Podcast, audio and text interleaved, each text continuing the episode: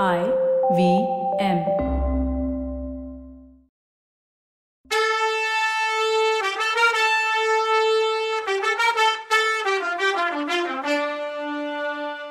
வணக்கங்க. நான் கவிதா பேசுறேன். வெல்கம் டு கதை பாட்காஸ்ட் சிவகாமியின் சபதம். இது எபிசோட் நம்பர் நூத்தி இருபத்தி ஏழு. இந்த எபிசோடோட டைட்டில் ஓவிய கலைஞனுக்கு பிட்சுவின் ஆசிர்வாதம். என்ன இவங்க பேச்சிலேயே சண்டை போட்டுட்டு இருக்காங்க. எப்ப கத்தி எடுப்பாங்கன்னு நாம யோசிச்சுட்டு இருக்கும்போது அவங்க இருந்த இடத்துல இருந்து கொஞ்சம் தூரத்துல நடந்த ஒரு கோரமான சம்பவம் அவங்க கவனத்துக்கு வந்துச்சு. கேக்குறவங்க இருதயம் நின்னு போற மாதிரி பயங்கர குரல்ல ஐயோ ஐயோன்னு அலறிக்கிட்டு ஒரு மனுஷன் ஓடி வந்து வாதோரா நதியோட செங்குத்தான கரை மேல ஒரு நிமிஷம் நின்னான். திரும்பவும் ஐயோன்னு அலறிக்கிட்டு வேகமா ஓடிக்கிட்டு இருந்த நதி பிரவாகத்துல குதிச்சான். குதிச்சதும் தண்ணில மூழ்கிட்டான். கொஞ்ச வினாடி நேரத்துக்கெல்லாம் அவன் குதிச்ச இடத்துக்கு கொஞ்ச தூரத்துல அவனோட தலை மட்டும் மேல வந்துச்சு. பாறையே பொழந்து போற மாதிரி ஒரு பயங்கர கூச்சல் கேட்டுச்சு. திரும்பவும் தண்ணியில மூழ்கினவன் தான். அவன் தண்ணிக்குள்ள போனதுக்கான அடையாளம் கூட அங்க தெரியல.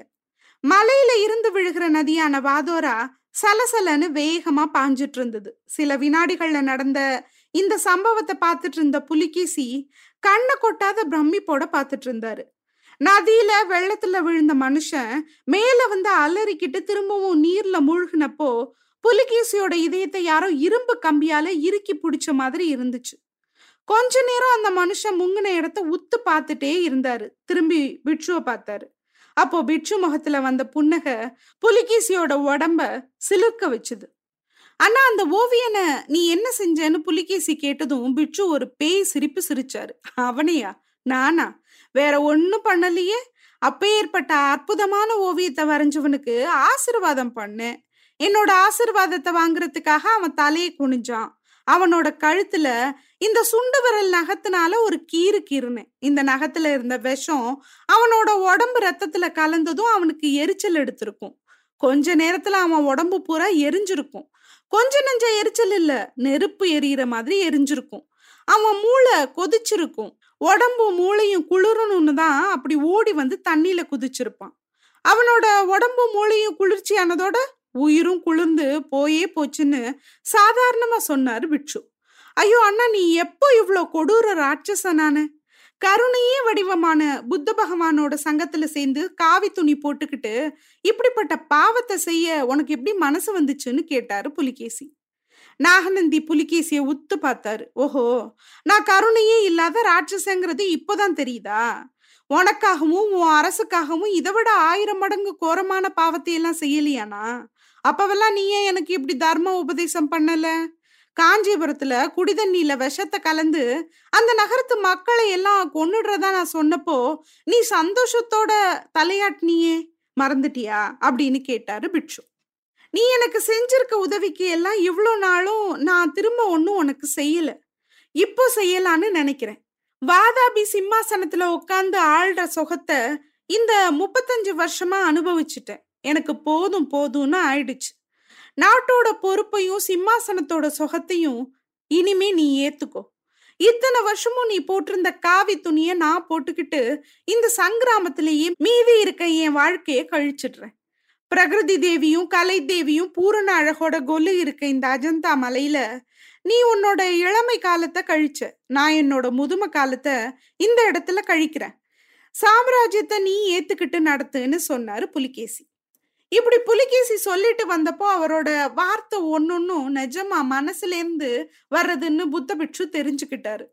இவ்வளோ நேரமும் குரோதத்துல கொதிச்சிட்டு இருந்த அவர் முகம் இப்ப நிஜமாவே புன்னகையோட இருந்துச்சு. புலிகேசி பேச்சை இடையில நிறுத்திட்டு அமைதியா இருந்த கொஞ்ச நேரத்துல பிட்சுவோட மனசு எதிர்காலத்தை பத்தின எத்தனையோ இன்ப கனவுகளை கண்டுச்சு. அந்த கனவுகளோட அறிகுறி அவர் முகத்திலையும் தெரிஞ்சது. அண்ணா என்ன சொல்ற? உனக்கு ஓகே தானேன்னு புலிகேசி கேட்டாரு. அவரோட வார்த்தையில புத்த பிட்சுவுக்கு பூரண நம்பிக்கை இருந்தப்பவும் இன்னும் நல்லா உறுதிப்படுத்திக்கிறதுக்காக தம்பி நீ இப்ப சொன்னதெல்லாம் நிஜம்தானா? இல்ல காவி கட்டினவன் தானேன்னு என்ன கிண்டல் பண்றியான்னு கேட்டாரு. ஆனா நம்ம தாத்தா சத்ராஜ்ரய புலிகேசி மேல ஆணையா சொல்றேன். நான் சொன்னதெல்லாம் நிஜம். இதோ இந்த நிமிஷமே நான் அதை உண்மையாக்குறேன். இன்னைக்கே நான் அந்த பிட்சு விரதத்தை எடுத்துக்கிறேன். ஆச்சாரிய பிட்சு கிட்டையும் சொல்லி இந்த பிட்சு விரதத்திலேருந்து விடுதலையும் வாங்கி தர்றேன் உனக்கு. ஆனா இதுக்கெல்லாம் ஒரே ஒரு கண்டிஷன் இருக்கு. இந்த காஞ்சி நகரத்து நாட்டிய பொண்ண நீ தியாகம் பண்ணணும்னு சொன்னாரே பார்க்கலாம். அத கேட்டதும் பெண் புலி மேல வேல் எறிஞ்சு ஒரு வேடன் கொண்டான்னா அவனை ஆண் புலி எப்படி பார்க்குமோ அது மாதிரி புலிகேசிய பார்த்தாரு பிட்சு நடன பொண்ணோட சரணாகதி ஓவியத்தை வரைஞ்ச கலைஞனுக்கு என்ன கதி ஆச்சோ அதே கதி. ஒருவேளை புலிகேசிக்கும் ஆயிருக்கும். ஆனா அதே நேரம் வாதோர நதிக்கரை வழியா ஏழு எட்டு பேர் வேகமா வந்துட்டு இருக்குது தெரிஞ்சது. அந்த ஏழு எட்டு பேரும் சாதாரணமானவங்க இல்ல. மந்திரிகள் தளபதிகள் முதலானவங்க ஏதோ முக்கியமான அவசரமான விஷயத்த சக்கரவர்த்தி கிட்ட சொல்றதுக்காக அவரை தேடி வர்றதா தோணுச்சு. இத கவனிச்ச பிட்சு தன்னோட மனசுல பொங்கி வந்த கோவத்தை ஒரு மாதிரி அடக்கிக்கிட்டா உன்னோட சாம்ராஜ்ய தானத்துல ஏதோ ஒரு இழிவான சூழ்ச்சி இருக்குன்னு நான் சந்தேகப்பட்டேன். அது நிஜமாயிடுச்சுன்னாரு. நான் நல்லா யோசிச்சு சொல்லு. சத்ராச்சிரய புலிகேசி வீட்டிலிருந்த சாளுக்கிய குலத்து சிம்மாசனத்துல ஒரு சிற்பியோட பொண்ணு ஏறலாமா? அதுக்கு ஒரு நாளும் நான் ஒத்துக்க முடியாது. உனக்கும் எனக்கும் மனசு வேற்றுமையை உண்டாக்குன அந்த மோகினி பிசாச துரத்திட்டு வாதாபி சிம்மாசனத்துல ஏறி ஆயுசு உள்ள வரைக்கும் அரசு நடத்துன்னு புலிகேசி மனசுருக்கி சொன்னாரு. நாகநந்தியானா பழையபடி நாக சர்ப்பம் மாதிரி சீறினாரு. சண்டாளா பாதகா நீ நாசமா போக. உன் தலைநகரம் எரிஞ்சு சாம்பலாகும். உன் ராஜ்யம் சின்ன பின்னமாகி அழியும். தேவேந்திரனோட பதவி கிடைக்கிறதா இருந்தாலும் சிவகாமியை என்னால விட்டு கொடுக்க முடியாது. கேவலம் இந்த சாளுக்கிய ராஜ்யத்துக்காகவா அவளை விட்டு கொடுக்க சொல்ற? ஒரு நாளும் இல்லை. இப்படி வஞ்சத்தோட நன்றி கெட்டத்தனத்தோட என்கிட்ட நடந்துகிட்டதுக்கு ரொம்ப சீக்கிரம் நீ பலனை அனுபவிக்க போற. உனக்கும் எனக்கும் இந்த நிமிஷத்தோட எல்லாவித பந்தமும் சொந்தமும் அத்து போச்சு. இனிமே உன் முகத்துல நான் முழிக்க போறதே இல்லை. இதோ நான் போறேன். போய் சிவகாமியும் கூட்டிக்கிட்டு ஓ ராஜ்யத்தை விட்டே போறேன். அதோ வர்றாங்க பாரு. அவங்க உனக்கு கெட்ட செய்தியை கொண்டு வர்றாங்கன்னு சொன்னாரு.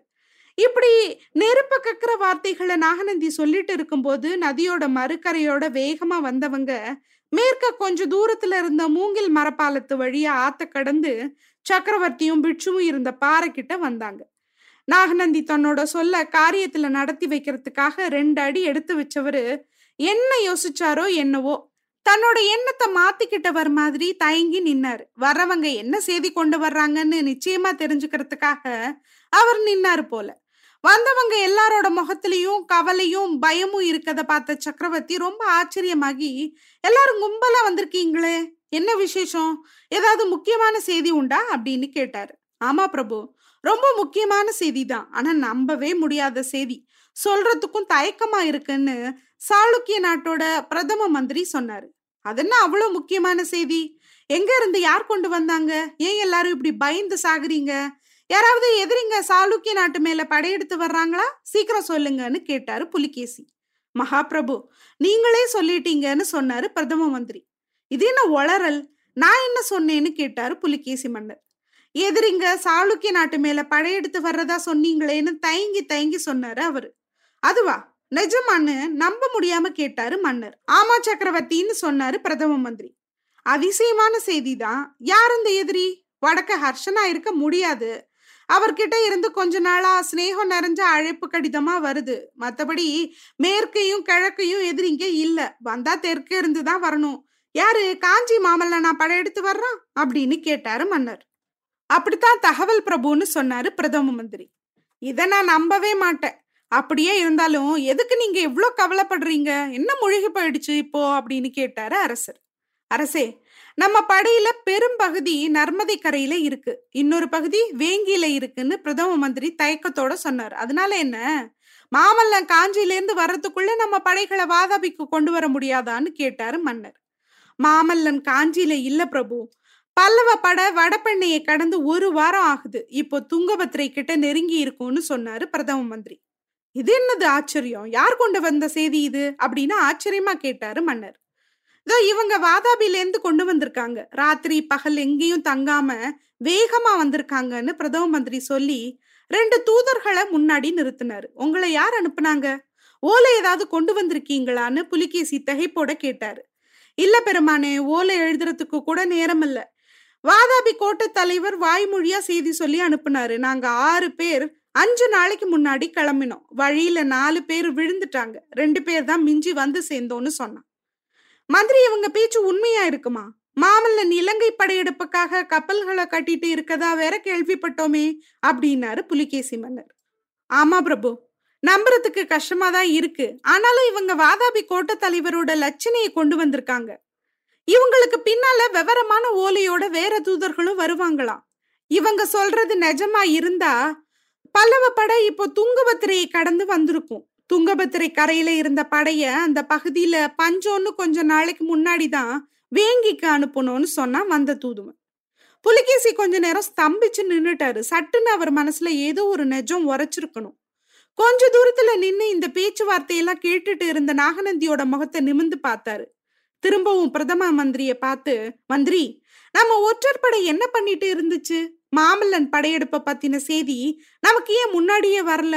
காஞ்சியில இருந்து பல்லவ பட கிளம்பின செய்தி கூட நமக்கு ஏன் வாதாபியில இருக்கும்போதே கிடைக்கலன்னாரு புலிகேசி.